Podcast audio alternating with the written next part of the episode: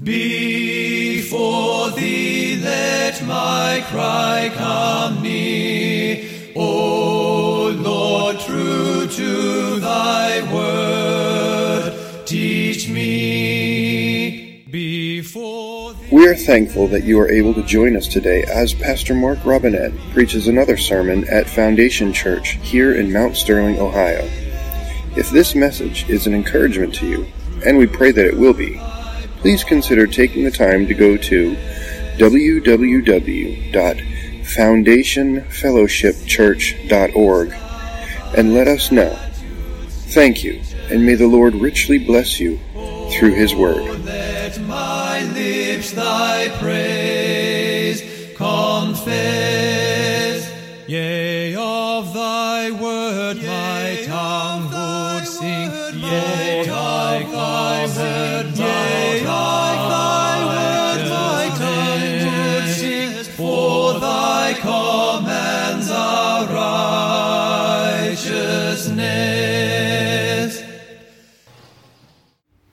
Well, greetings this Lord's Day in the name of Jesus Christ, our God and our Father. Amen? When we cry unto the Lord, He hears us and He answers our prayers. As it says in 1 John 5, verses 14 and 15, it says, This is the confidence that we have in Him that if we ask anything according to His will, He hears us. Not only does he hear us, according to 1 John 5, and if we know that he hears us, whatsoever we ask, we know that we have the petitions that we have desired of him. That's a pretty amazing thing. And we're not here with Benny Hinn or with Rod Parsley or with the name it and claim it crew in the world. But, folks, let me tell you what if there's anybody on earth that can name it and claim it for real, the things that God wants for your life, the things that are according to His will, you indeed can actually pray for it, ask for it, and expect God to give it to you. If anybody in the world can do that, it is the children of God. Amen? That's what Psalm 107 is all about. And I just want to prepare you for a moment for Psalm 107 because Psalm 107 is a shout down the house, kick over the pulpit, all black church with the black choir psalm. I'm just telling you right now, that's what it is. Now, I know that's not us, but I'm liable to get a little worked up. And by the time I'm done, you may think it's time to go home. Are you ready? Everybody say, then. And when I point to you, you're going to say, say, then.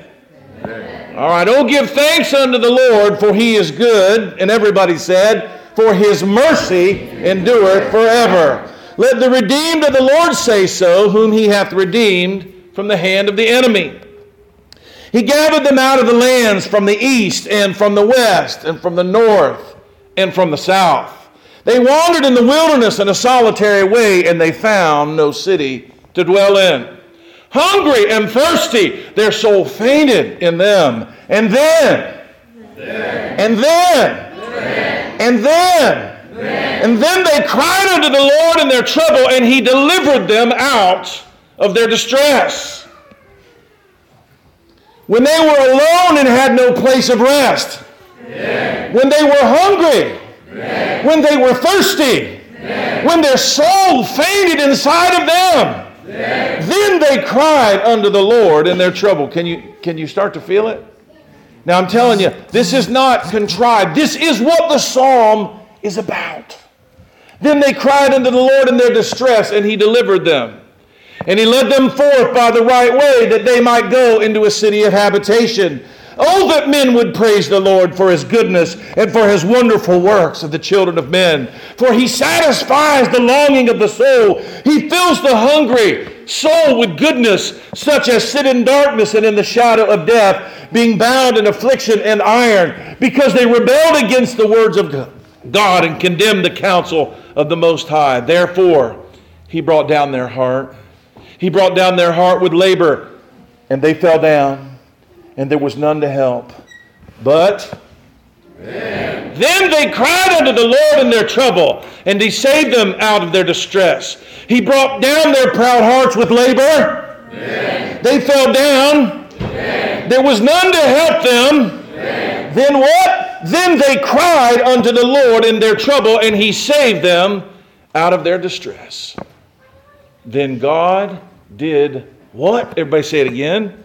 Then, he brought them out of darkness in the shadow of death, and he brake their bands asunder. Oh, that men would praise the Lord for his goodness and for his wonderful works to the children of men. We're only in verse 15, guys. You guys got to get your spiritual praise endurance. You better get it worked up because I'm telling you, folks, we're going to be, by the time we get to Psalm 150, we're going to be people that know how to praise God according to his word. For he hath broken the gates of brass, he hath cut the bars of iron asunder. Fools, because of their transgression and because of their iniquities, are afflicted. Their soul abhors all manner of meat, and they draw near to the gates of death. But then. then they cried unto the Lord in their trouble, and he saved them out of their distress. He sent his word and he healed them and he delivered them from their destruction. He sent his word, then. he healed them, then. he delivered them from all of their destructions. Oh, that men would praise the Lord for his goodness and for his wonderful works, the children of men. Let them sacrifice the sacrifices of thanksgiving and declare his works with rejoicing. They that go down to the sea in ships and do business in great waters. These see the works of the Lord and his wonders in the deep. For he commandeth and raiseth the stormy wind, and he lifteth the wave thereof. They mount up to the heaven and they go down again to their depths. Their soul is melted because of trouble. They reel to and fro. They stagger like drunken men, and they are at their wits' end. And then, they cried unto the Lord in their trouble, and he bringeth them out of their distress. He maketh the storm to calm, so that the waves thereof are still. And they are glad because they are quiet. So he bringeth them unto their desired haven. Oh, that men would praise the Lord for his goodness and his wonderful works to the children of men. Let them exalt him in the congregation of the people and praise him in the assembly of the elders. He turns the rivers into waters and the well springs into dry ground and fruitful land into barrenness for the wickedness of them that dwell therein. He turns the wilderness into standing water and dry ground into water springs. And there he makes the hungry that dwell there that they may prepare a city for habitation. Mm. That's what God does. They sow fields and plant vineyards which yield fruit of increase. He blesseth them so that they are multiplied greatly and suffers not their cattle to decrease. And again they are minished and brought low through oppression and affliction and sorrow. He pours contempt upon princes and he causes them to wander in the wilderness where there is no way.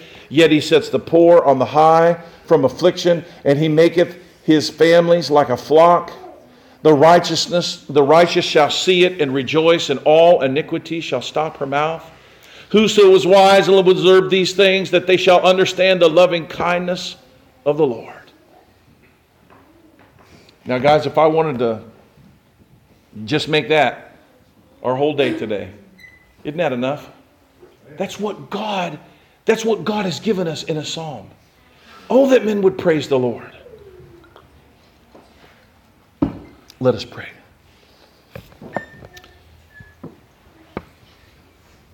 Again and again, O oh Lord, week after week, day after day, Lord, our hearts wander from you.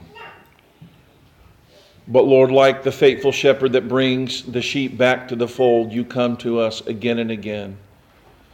Lord, you afflict us, you trouble us, you send us leanness of soul. You do all kinds of things to us that lead us to come back.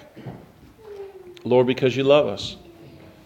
That's what the Good Shepherd does. He cares for the sheep, He disciplines the sheep, He leads them beside the still waters. And Lord, today that's what you are doing for us. Lord, all week we have been not loving our neighbor as ourselves. We've been not thinking of you. We've been focused on our pleasures and our work and on our needs and what we need to get done. And today, Oh Lord, let us be done with every bit of that. Lord, today as we gather into your presence, Lord, may we lift up your name. May we remember your goodness. May we remember what you do when we cry. Lord, you hear us. Oh, Lord, may we be a people that cry unto you because we know that you hear us. May we be a people that pour out our souls to you because we know that you hear us. Lord, we long to hear your voice today. Speak to us, change us, make us more like you. Forgive our sins, feed us from heaven. In Christ's name we pray. And all the church said, Amen. Amen. Praise Father, Son, and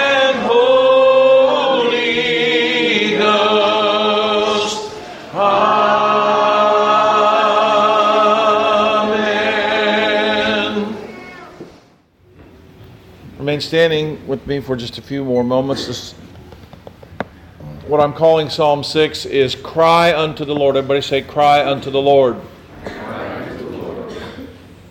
My text is the whole psalm, so I'm going to read it. It's not that long.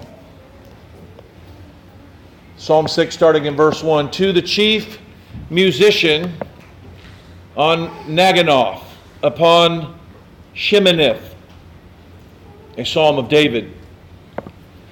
O Lord, rebuke me not in thine anger, neither chasten me in thy hot displeasure. Have mercy upon me, O Lord, for I am weak. O Lord, heal me, for my bones are vexed. My soul is sore vexed. But thou, O Lord, how long? Return, O Lord, and deliver my soul. Save me for thy mercy's sake. For in death there is no remembrance of thee, and in the grave who shall give thee thanks?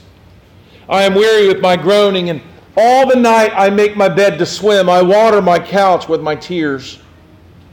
Mine eye is consumed because of grief. It waxeth old because of all mine enemies. Depart from me, all ye workers of iniquity, for the Lord hath heard the voice of my weeping. The Lord hath heard my supplication. The Lord will receive my prayer. And let all mine enemies be ashamed and sore vexed, and let them return and be ashamed suddenly. Let us pray. Lord God, we so want to hear from you today, and so we pray that I pray that you would speak through me. Lord, I pray that the things that you have dealt with my heart about would be those things that uh, would speak to each and every one who is here, Lord, that your Spirit would speak words to them that I'm not saying.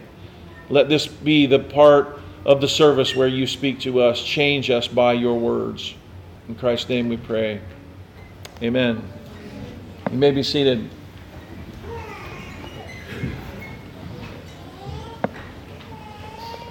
Psalm 6 opens up with the phrase, to the chief musician. Everybody say, music is a gift from God. The birds sing and they make sweet sounds. The wind and the sea soothe and they never cease to praise the Lord, but as lovely as all these things are, the swishing of the grass of the prairie or the crackle of the colored leaves in the fall, as much as they are music to our ears, so to say, they are not music and melody. As uplifting as the cacophony of the sound of the life waking up in the forest, they are not the gift that harmony is. Music is melodic and harmonious, and it is a harmonious and melodic cry to God. To say, Oh God, help me, is one thing. To say, Oh God, help me, Lord, is another. To say something by yourself is one thing, but for a choir of people to say, Cry out and shout, O God, to thee, it's a whole nother. Amen? Have you ever been in a crowd that is all singing the same thing over and over? They are singing to God their praise. There's something that happens in that that cannot happen when we merely speak words. God has given man music, and He alone can dream it. He alone can write it and sing and participate in all of its glory.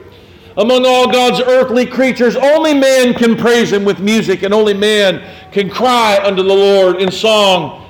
That's what the Psalms are for. Music is a wonderful gift from God. The Psalter, the book of Psalms, was given to us, as I have told you over and over. He's given to us by God with 150 holy songs for us to sing, to make melodies to, to harmonize in perfect theology. Sometimes you may hear a song and wonder, you know, is, is that really is that really what I should be singing? Anybody know any Christian songs like that? God's got a big, big house where we can play football. You ever hear that song? Yeah. Lord, build me just a cabin in the corner of glory land, in the shade of the tree of life, so it will ever stand, where I can just hear the angels sing and shake Jesus' hand. Now, we're not real sure if that's good theology, right? Lord, build me just a cabin in the corner of glory land. We're not real sure, right? Maybe there's a cabin up there. Maybe that's okay to sing. I don't know. But Psalm 1, Psalm 2, Psalm 3, trust me, what's in those uh, words of those songs, that's good theology. That's something you can sing. That's something you want to memorize. That's something you want to know. The Psalms are a right and righteous way to praise the Lord in song. I would stop short from saying we shouldn't sing any other song. Some people have come to that conclusion. And I, it's really not a, a, a far stretch. If we know we're singing right and rightly to the Lord in the 150 Psalms, why would we ever write anything else to praise the Lord in because we have 150 songs? How many songs do we need anyway? Well, the Psalms themselves do help us with this by saying, Sing unto the Lord a, a new song. I won't go into the exegetical explanation of that. It doesn't necessarily mean that. But there is something about the fact that songs come from God and He gives them to us. The opening words of Psalm 6 remind us of this as they are written to the chief musician. You know, I remember when I first became Presbyterian and I decided I did not want to worship the worship music anymore. I remember kind of thinking back at our churches, and I knew that their pattern was first you get a paid minister, but after you get that, the very next thing isn't another paid minister. It isn't anything else. It's what? It's a music guy. And I remember thinking, how shallow, because, you know, when you, once you become reformed, you become very snobbish and very elite and very unemotional, and you, you know, it's just something that happens to you. It's not a good thing, I can tell you that. Would be to God we had a chief musician. Folks, I'm telling you, we need it. And God's giving us music. He's I'm seeing it happen. I've been praying for it and I've been watching it happen. Would be to God one day we would have a chief musician here at Foundation Church who would dedicate his or her life to the glory and the praise of God in music. Why, why do you want this? Because that's what the Bible tells us to do. Worship the Lord, praise Him on the cymbals and the high sounding cymbals, on the flutes and lyres and every instrument. Let everything that have breath praise the Lord. Sing unto the Lord. O ye people, clap unto God. Let the rivers clap and let them rejoice. Oh, yeah, let them do it. But God said they're doing it because if you don't do it, the rocks will cry out. Well, folks, I don't want any rocks crying out for me. I want to be a people who love to sing to God, who love to clap to God, who love to march to God, who love to shout to God. I want that. And you might go, well, we haven't been doing a lot of that. Well, we're going to do some more of it. And I think by the time we're at the end of the book of Psalms, our church may look a whole lot different. Wouldn't that be all right? Don't get scared. We're not bringing, you know, we're not putting a 24 channel mixer here so we can rock the flock. We're just not going to do it. There will be no fog machines. There, there, there is this not going to happen. But would be to God there would be someone to give themselves to the writing, arranging, and planning and leading of all of us into the holy worship of God. I'm in this for the long game. Been seeing Big Val. He's in there and he can hear he can hear the music guys. You might go now come on. A little stereotypical. I don't care what you can call it whatever you want. He hears it and he goes in there and he can play what he hears. And i'm like oh mm, i'm starting to feel that. He's like dad i can hear the i can hear it in my head dad. And he goes in there and he plays it. And i'm like oh have mercy Folks, we want somebody that has a gift from God, who has a desire. There's nothing wrong with that. That is a lovely, beautiful thing. The next phrase of Psalm 6 says, on Nagonoth. And we, we learned about this in another one. To, to a, a greater accent the point that music is important, he says, Not only do I want this, this song that I've written to be given to the chief musician so we can sing it and so we can play it, but I want it to be played and sung on a particular instrument, a stringed instrument. This is inspired. This is part of the inspired word to the chief musician on Nagonoth. Nagonoth, like David's morning rest psalm, Psalm 4, that we talked about a few weeks ago, it was to be played in that, if you remember. And we had Brother Matthew up here playing the guitar and helping us remember what maybe what that might be for us. And so, a particular kind, see, God is all about excellence. There's something lovely and beauty about, beautiful about, you know, a particular thing. I mentioned Sarah's harp. I love that. When you hear that sound, what does it do to you? It, it, you don't hear a harp in everyday world, right? You might hear people do whatever, but you hear that and you just go, you know, and we think of people floating on clouds and all that stuff. But it's but it does something to you when you hear when you hear the piano. When when I walked in, somebody was playing that like an organ, and I was like, whoa, I'm in church. Because, see, when I grew up, that's what it was. People, as people would walk in, there was a, you know, and the organ was playing, and we're like kind of walking into the presence of the Lord to the organ. That's what that meant for, for me. But what this psalm does in the very next phrase, it says, on Sheminith. And you might go, what in the world is Sheminith? Well, it's a Bible word, right? We know what a megabyte is, but we don't know what a sheminith is.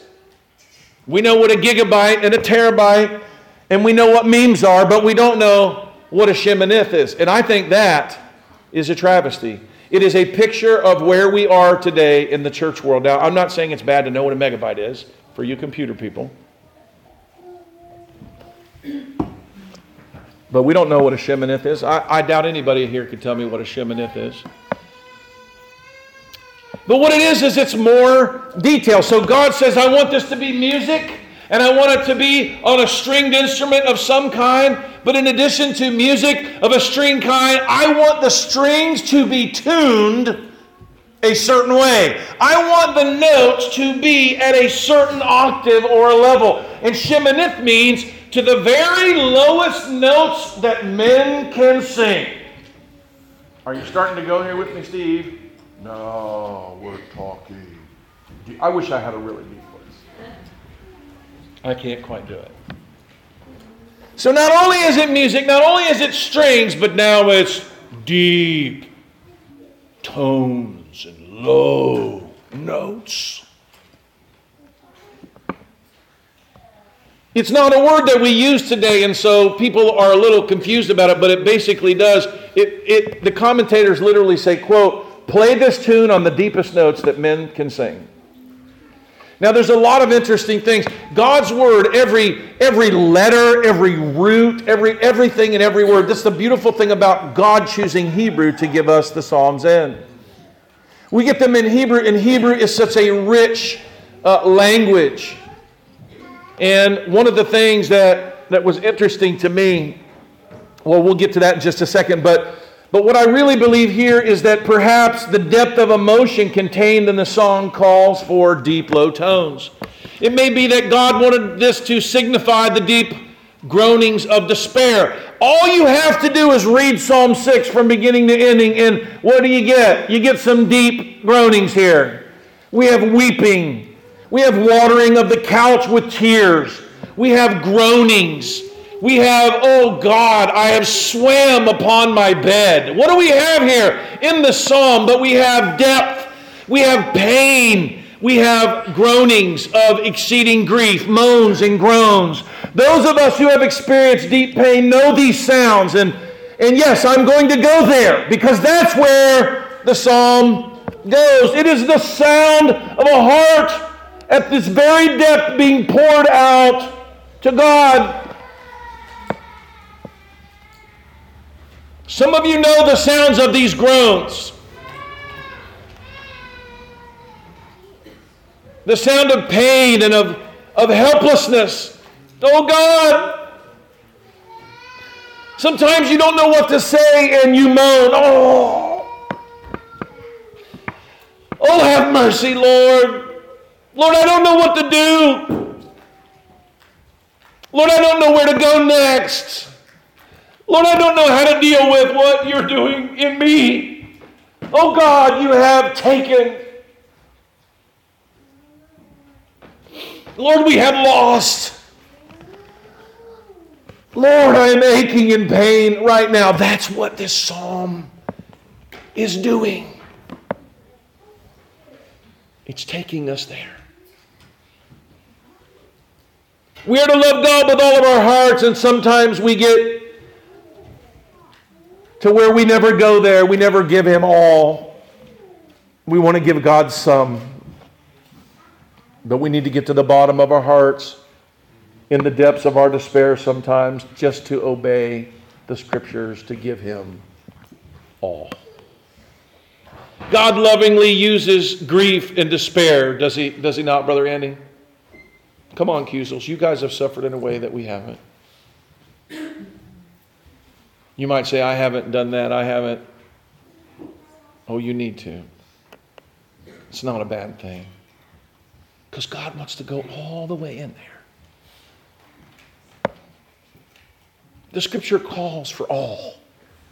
We're to love God with. Everybody say, Oh, we, are like, oh, no, no, no, no, no, no, I, I don't want to go. Do you know there are people who don't get emotional in their relationships with people? They don't feel deeply. They don't let people in all the way in. Why? You're not going to hurt me. We're not going to go there. Right? Come on, you know the tendency. The tendency that when you have let someone in all the way, that what they did when they got in there was just, it wasn't good. They disappointed you, they let you down, they turned their back on you, they weren't a friend, they weren't loyal, and at the very moment they could, they left. I know some of you felt like that. It's rough. Do you know God? God wants all the way, all the way there, all the way, all of that. I don't want to belabor this too much, but I don't want to gloss it over either because God calls us in this psalm to this very place, and He calls us to this over and over and over in Scripture. He calls us to love Him completely, to feel deeply about it. It is in these deep waters that we will swim a little bit today. Have you known these groanings, these deep cries of the heart? Some of you may say, No, I really don't. Do you long to? You can. You know, God cares. You know, when you blubber, when you cry, when you go, God wants to hear that. I mean, when I find out that one of my children has been hurting over something and they haven't told me, I mean, Andy, how do you respond?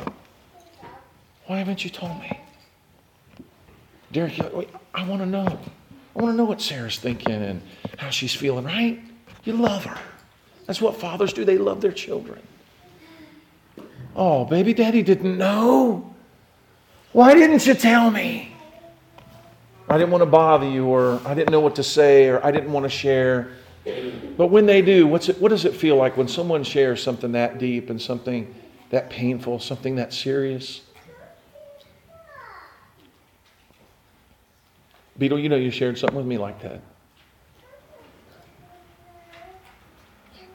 You know what it made me do? It made me feel real close to my daughter. She told me how she was feeling at a particular time in her life and, and how something affected that and changed that. I'm like, Heath, I didn't know. I didn't know. But I want to know because why? Why do I want to know? Because I because I love. That's what God, He wants us to go. He wants us to go. I'm lonely. I'm, I'm, I'm suffering. I'm, I don't know what to do. I, I've got so much on me. And you know what we do? In the world we live in, what do we do when we feel these things? Rather than take them to God, some of us drink. I don't. do that, but some people do. And, and they need to drink a little. And when they drink a little, then they can sort of loosen up. And other people read books and, and watch movies. And, and when they watch the movies, they cry about what's going on in other people's lives. I'm not saying any of that is wrong, but if it's keeping you from crying out to God, I'm telling you, you should shut it off the, the, the, fake despair in the fictional worlds where our, we live in the entertainment world that we do, I'm telling you, they are supplanting hearts that are turned to God. You get your cry out. It is a cathartic experience, folks. We need to cry. We were made to do that.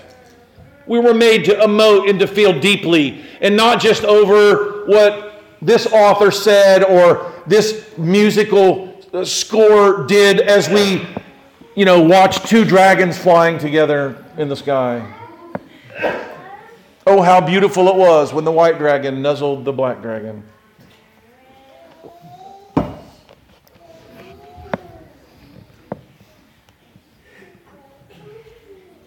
When it comes to our love for God, our need for God, there is no need to have restraint. We, we, we practice restraint on a daily basis, you know. There are things that we feel. There are ways I feel about you I restrain myself from. Sometimes I want to hug Andy, and I, I know Andy only wants so much of my hug, you know. He doesn't want me to slobber on his neck, and, and he's like, hey, hey, whoa, whoa, I got this. I'm good. I'm good. It's okay. I, I don't need Andy to love me with the whole of his heart. And I don't need to love Andy with all of my heart, okay? I just love you. That we save that for our dog, like Ridley, right? Oh, we're such a good dog, mercy sakes. And we rub his head. Oh, yeah, and he, yeah. Sometimes you don't want that from people, but with God, we don't need restraint. We don't need reserve.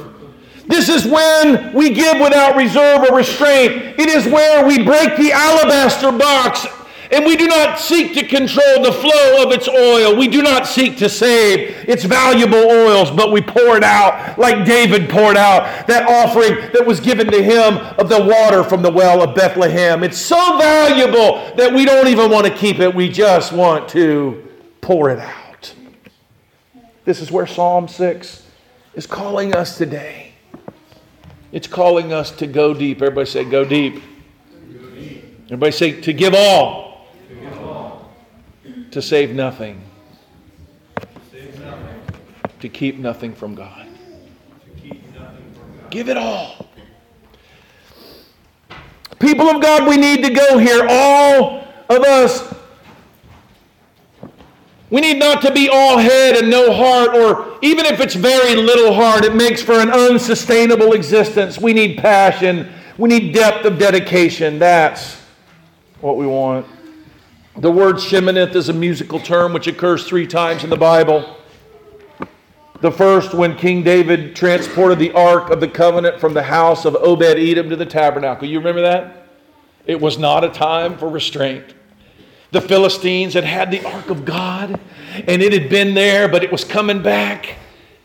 And they didn't think about what they were doing, and God smote the young man who touched the side of the ark, right? And so they're like, okay, we want to do it right. They went to the Word of God, they read the Word of God, and David said, whatever God wants for me, I'm going to do more. Yes, it's supposed to be carried on the backs of Levites.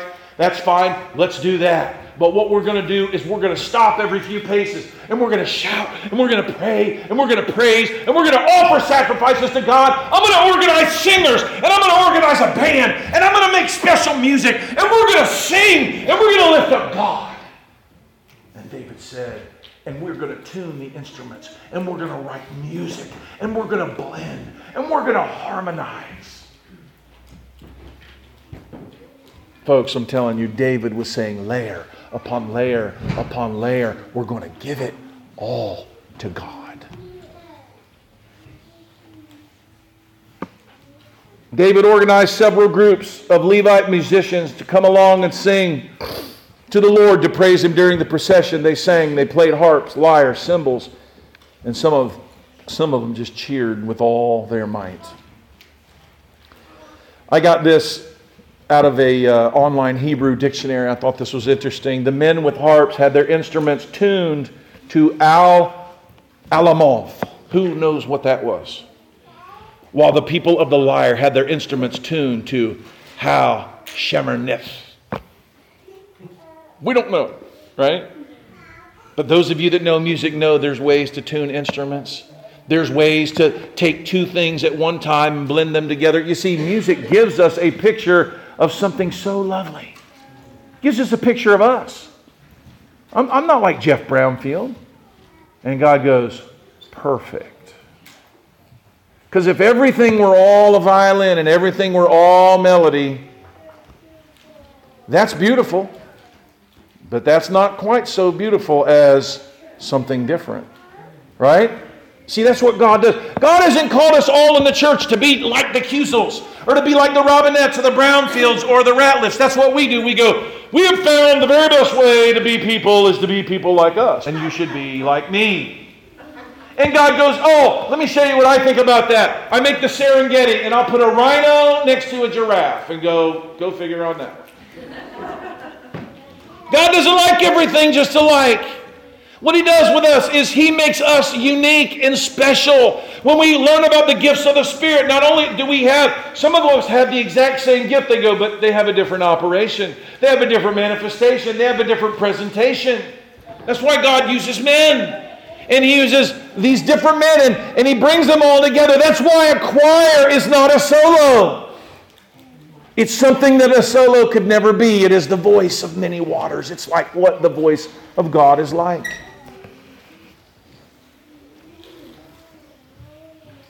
If you get into the Hebrew, it's, it, it, it, it, the, the word al in both of these means tuned toward to or set to alamoth or sheminith. They're musical terms of some kind, but they denote very particular thing. I love it that God was particular, that He cared how it was tuned. Some of you, when, I, when we get into doing music, I think some of you will think I'm a little bit crazy. We're going to have good music here. We're going to have good music that makes people that are here go, wow. We're going to hear beautiful things in this church, and, and, and we, we, we're, we're, we're starting to hear the beginnings of them, but it's coming. It's not wholly clear what the kind of musical term they really were, but they describe a, a, a tuning or a type of the instrument. It says here in this Hebrew dictionary harpists and lyres appear to have played simultaneously now, what do you know, guys? If you have three instruments, what do you have to do? Sam, before you start playing, can you just start playing, or what do you got to do? You got to tune them. What is God teaching us about in harmony? He's teaching us that we can be different and we can be together. So God not only gives it as for us enjoyment and for praise, but He gives it as a lesson in our lives. That God, what God wants, what is a beautiful thing? It is how lovely it is for men to dwell together in unity. So, so Sam, when your instrument is tuned to this person's instrument, to this person's instrument, all of a sudden something lovely starts happening, and God says, That's what I want. I want my people to become a harmonious sound.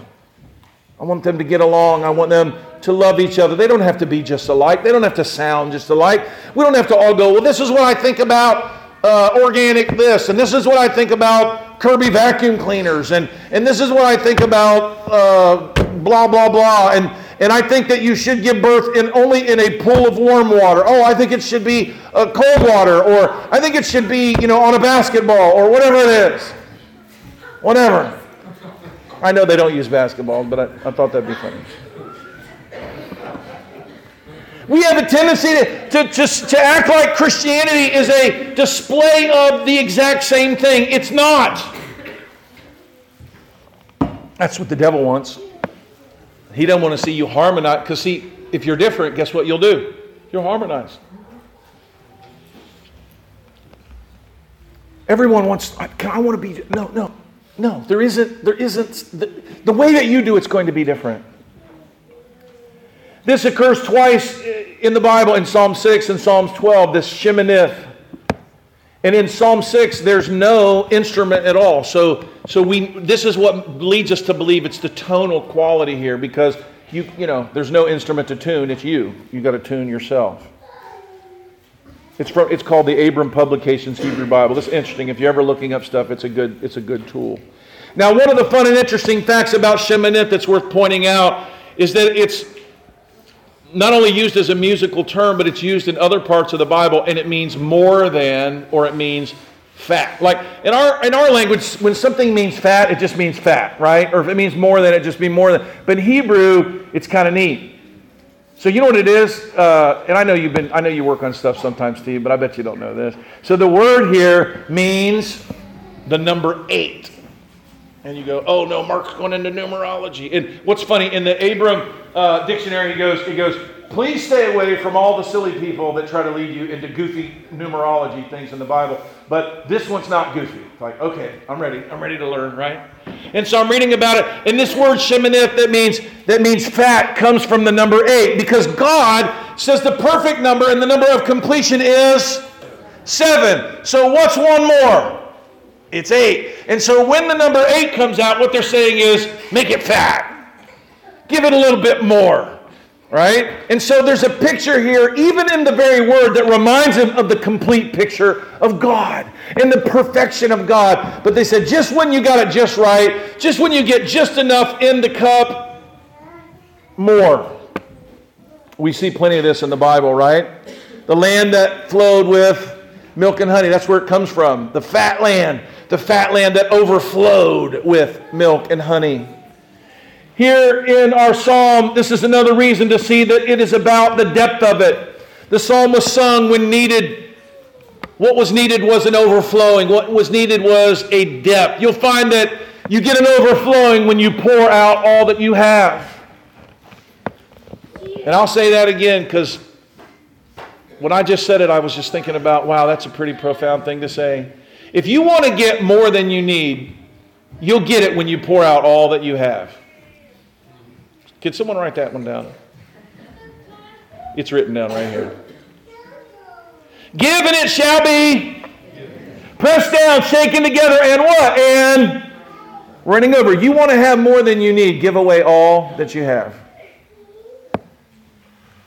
The Bible talks about us being filled with the Spirit. And what I love about being filled with the Spirit is it doesn't say, be filled up with the Spirit until you're full. What's it say? You are filled until you are what? You are. The word, the word to be filled with the Spirit means to be filled to the point of overflowing. We don't just get enough for ourselves, but we become rivers of living water and it comes out and pours out upon us. The Bible says that what was in us comes out and it flows out to the world to be healing for the world. Isn't God good? He doesn't just give us, Benita, enough for ourselves. Wouldn't that be no fun? Could you imagine if you just had enough for you? But what God says is, I love you so much, I'm going to give you the gift of giving.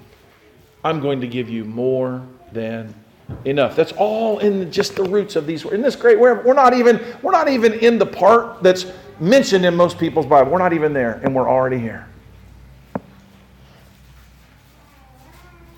The next phrase in it is this is another of David's Psalms. He was, like our Lord, a man of sorrows and acquainted with grief. If you've been this in your life, you are in good company.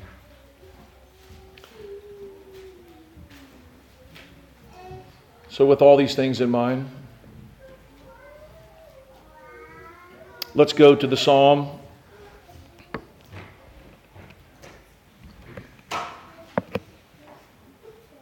So everybody say on Neginoth. Tuned way deep. Sheminith.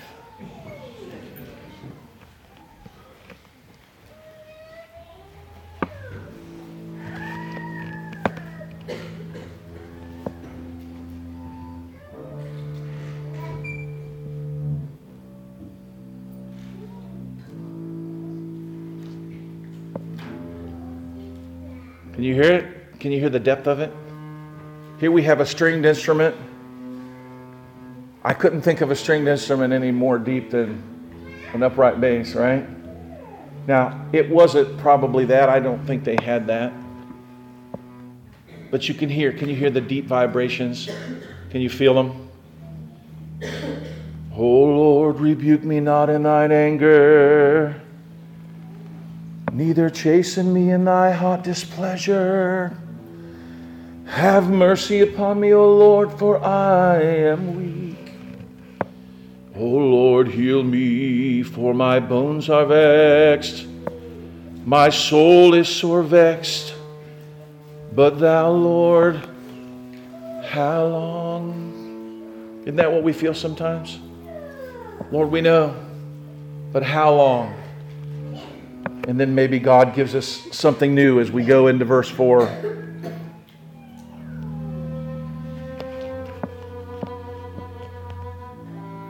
We hear the harmony. Different, but yet the same, right? It's more.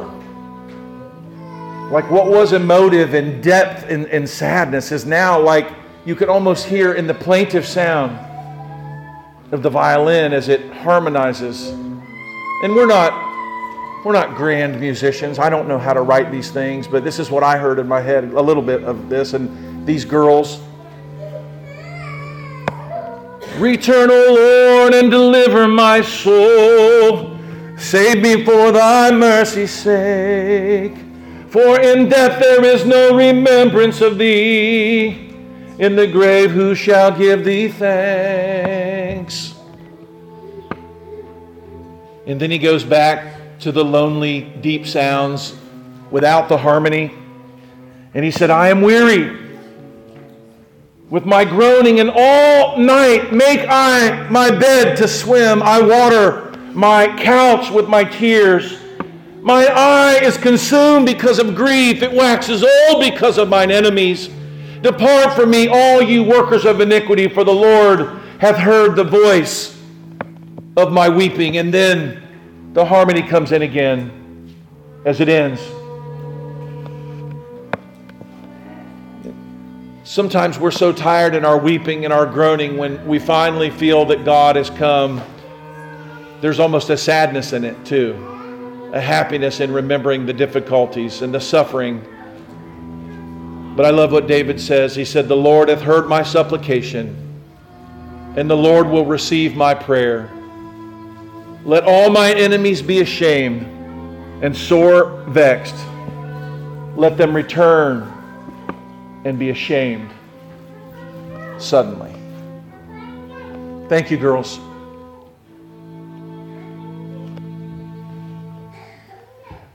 One day I believe we'll be able to make a song as it comes out of our hearts that will reflect what God's word is teaching. That's what we want. We not only want the words to match, we want the emotion to match. We want the sound to match. And I really believe God is prepping us and He's preparing us. These girls, I called them on what, Thursday? I mean, guys, can we say praise God? Praise God. Thank you, girls, for putting in so much hard work. Thank you, parents, for allowing them to participate. Thank you so much. Guys, what, what do we do this? Is this a stunt? No, it's what God's word is telling us. Tune on a deep stringed instrument. If we want to understand, God's word is not one dimensional. It's not about how many times the word whatever occurs in the Old Testament or whatever. What God has for us is a depth of emotion. Amen? O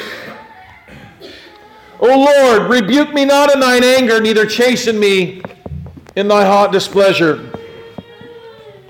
David knew he had done something wrong on this day. He knew that he deserved God's anger. How many of you have been there? Say, I've been there. We often know when we're in trouble with God and when we can expect to be dealt with by God. Sin separates us from God and others. It brings guilt and shame into the blissful paradise that is the relationship without sin. Our response to sin and our punishment for it should be not anger, but what? But repentance and contrition. And this is what David, David, who was a man after God's own heart, it's what he did. Some of us get mad at God. Folks, there's never a time to be angry with God.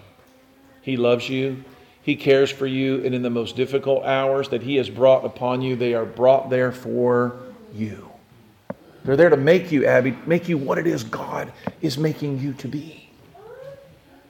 I'm glad God hasn't left me alone to myself, to my sin. Amen? Verse 2 Have mercy upon me, O Lord, for I am weak. Folks, I'm telling you right now, if our prayers don't start in our weakness and our humility, God resists the, He gives grace to the humble. It's not wrong to ask God to let up. Lord, I've had all I can take. Lord, please don't be mad, mad at me. Lord, I don't, I don't think I can take it anymore. Have mercy upon me, O Lord, for I am weak. I, I, I, I'm running out of strength. I think I'm at the end of me. I don't really know what to do. Heal me, Lord, for my bones are vexed, he says in verse 2. The punishment, O Lord, is very hard. I understand I'm guilty and I deserve it. I'm feeling the pain of the discipline, but Lord, please have mercy. Hebrews 12 11 says, what David knew in the end, right? And what we all know that punishment produces a harvest of righteousness and peace for those who have been trained by it. Some of us get angry that our children are so foolish they make us whip them over and over and over again. I, I, am like, why do you do this? Why in the, do you think dad has any desire at all to do this to you?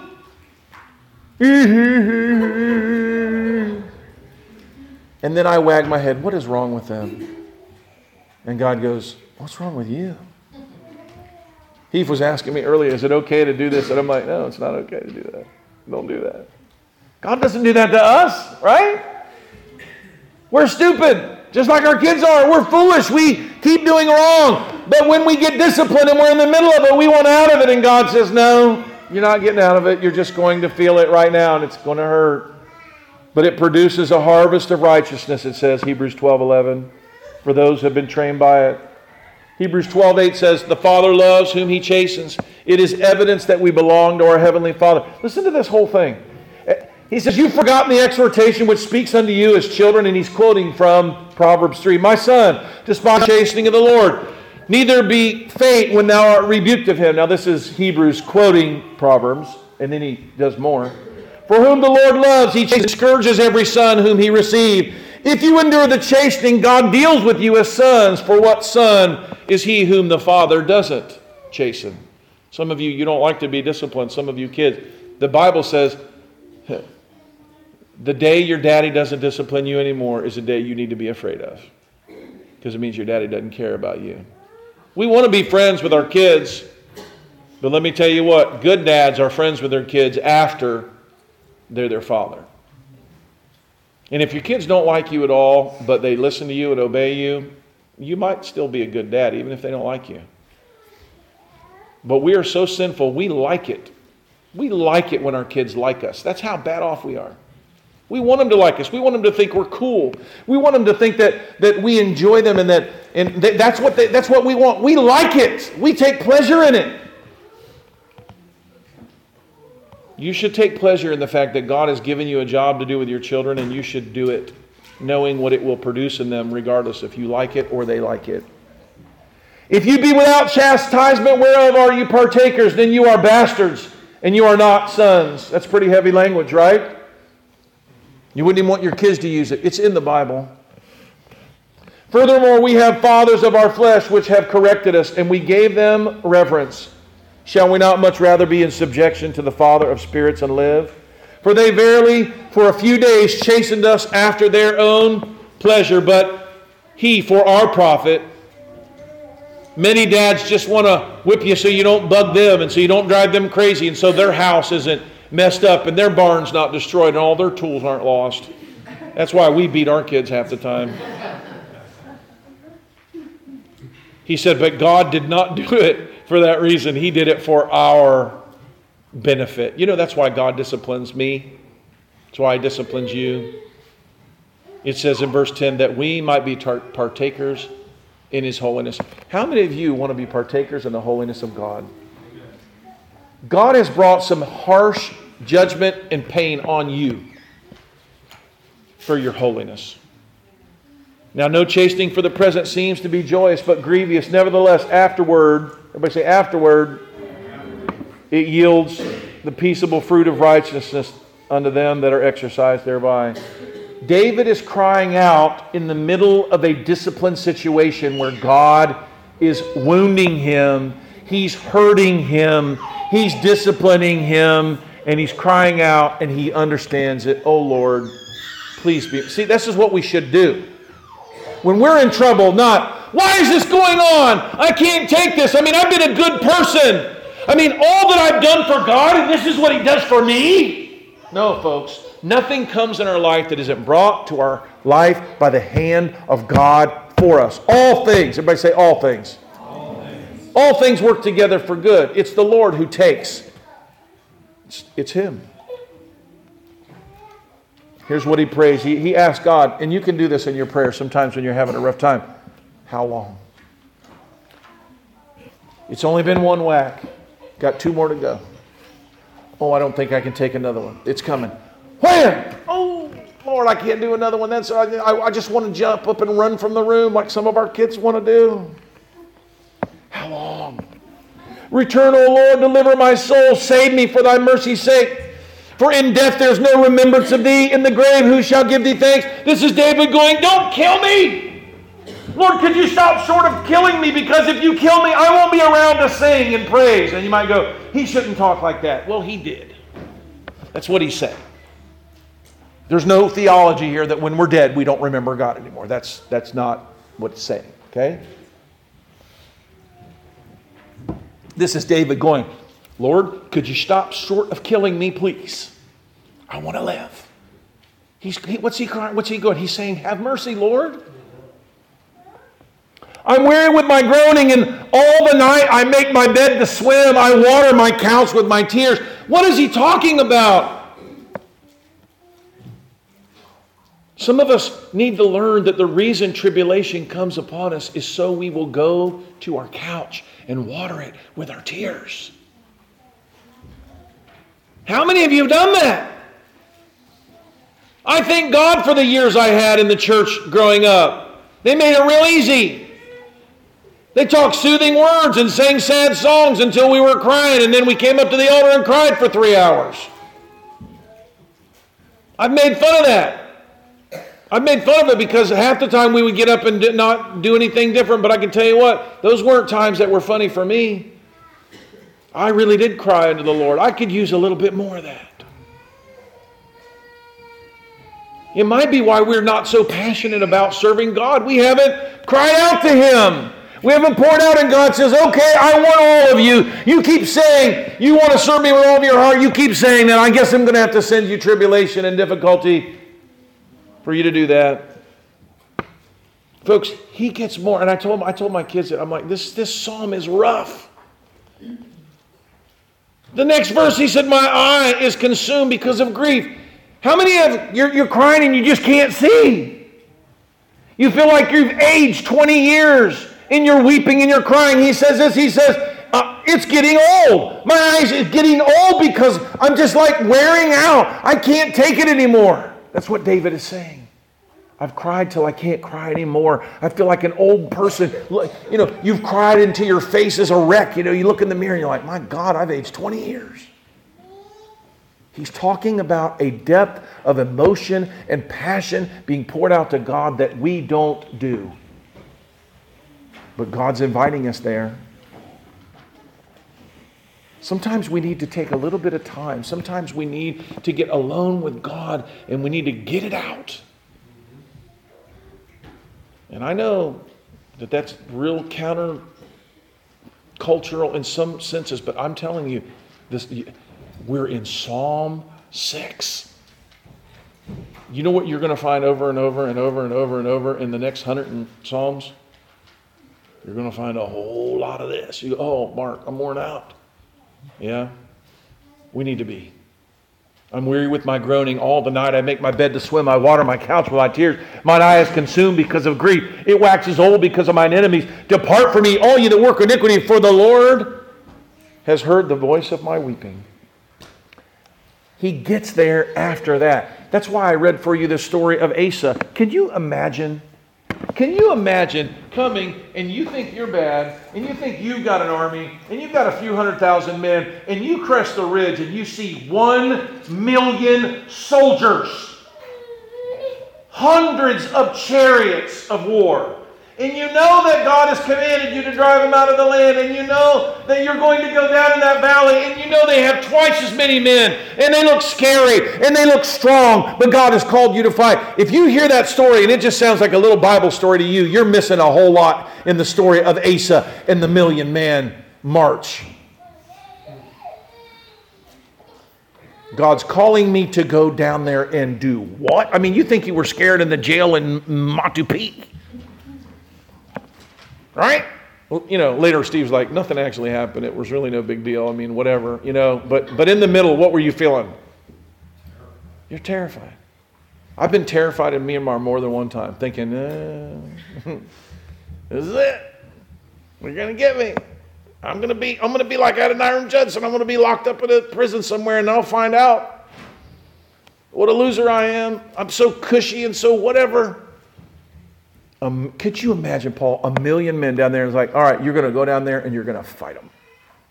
I, there's not a person in here that has even a 1% inkling of what that would be like. Hand to hand combat. We're not talking like, you know, video game, you know, across the room with scopes or whatever. We're talking hand to hand with a sword, a spear, running down toward other men who want to kill you. And so, what does he do? He's wrung out. Folks, remember when I talked about Jesus sweating, as it were, great drops of blood? They said the soldiers that would go into battle, knowing that they're probably going to die, that they would begin to sweat blood. Why? It's a real thing. They're going to die or be in the middle of you know, swords swinging, spears flying. You know, I mean, it's not, it, it's not a kung fu movie. It's real.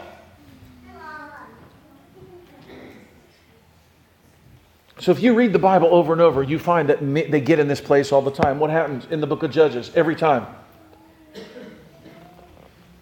We're going over this up on the pulpit. What happens? So every time. They're being vexed, they're being treated bad, they're being horrible, and then they cry unto the Lord, and the Lord hears them, and He sends them a deliverer, and they get delivered, right? But when does it happen? When does God come? When does He send a deliverer, Corinne? When they cry. What do we got to do before we cry? Something tells me that the children of Israel didn't need to be taken over by king after king after king and treated like trash again and again and again if they had just learned to cry unto the Lord every day. And I'm telling you, when the people of God learn to cry unto the Lord, to depend on Him, to believe in Him, to trust Him every day, we won't need the trials that we need right now.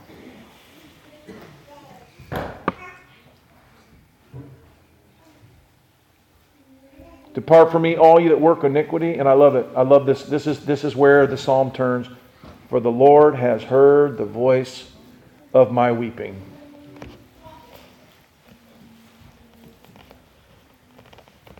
I had a big cousin, and my big cousin was a tough guy. He was a fighter, Steve. But I didn't realize really what kind of a fighter he was until he moved to our area and he went to my school. And we were at a football game, and some big kid took my hot dog. It's really rough stuff, right?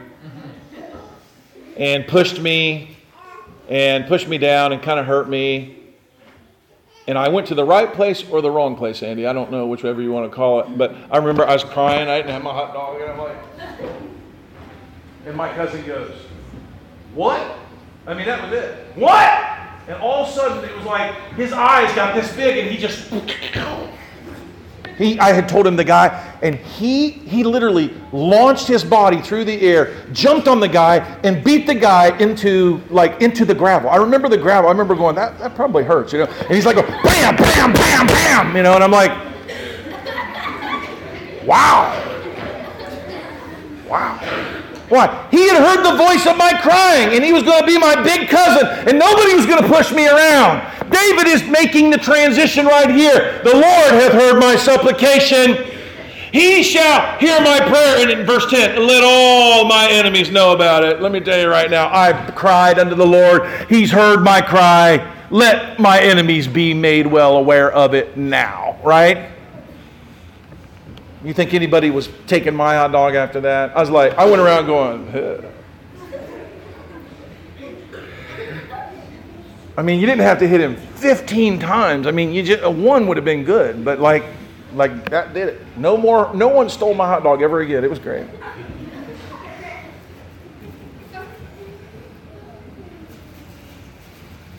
Let all my enemies be ashamed and sore vexed, and let them return and be ashamed suddenly. God has heard my prayer. Folks, let us be a people that call to our God. Amen. Let us be a people that know that when we deserve it, God will bring it when our punishment is here. And oftentimes, our punishment are our enemies. Vengeance against our enemies isn't ours. We don't need to go and run and jump and whack them upside the head. We have a God. Vengeance is mine, saith the Lord. And when He sends people to bring us pain and difficulty, oftentimes we get angry with them. It's like you kids getting angry with mom and dad when you get disciplined. No. We're the ones God has sent to vex you. This is God whipping you through me.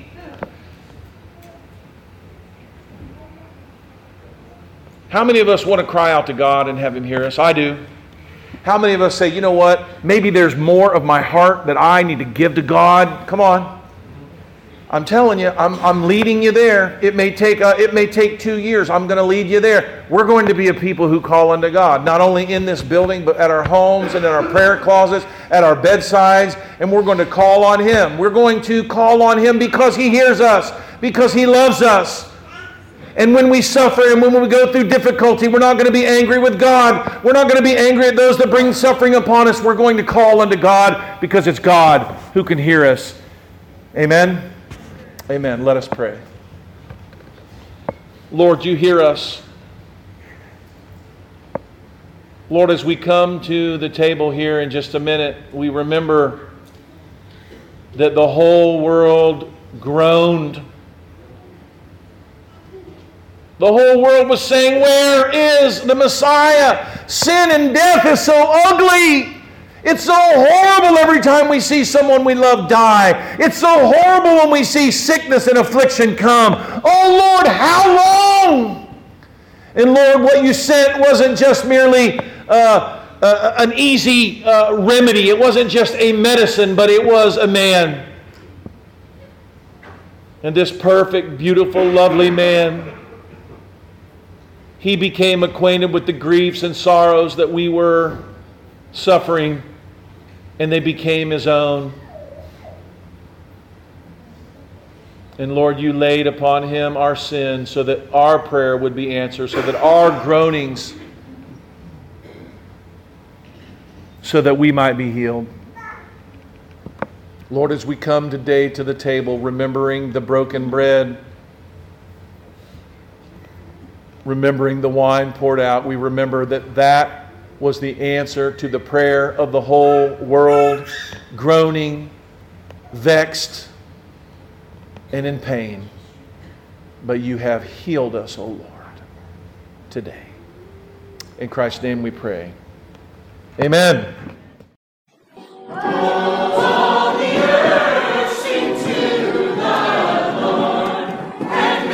Hello, this is Pastor Mark Robinette of Foundation Church. Thank you for taking the opportunity to listen to our audio sermons. We would love to hear from you if you have any comments, questions, or just to let us know how they served you. Go to our website, www.foundationfellowshipchurch.org, and send us a note. Thank you, and it's a pleasure to serve you.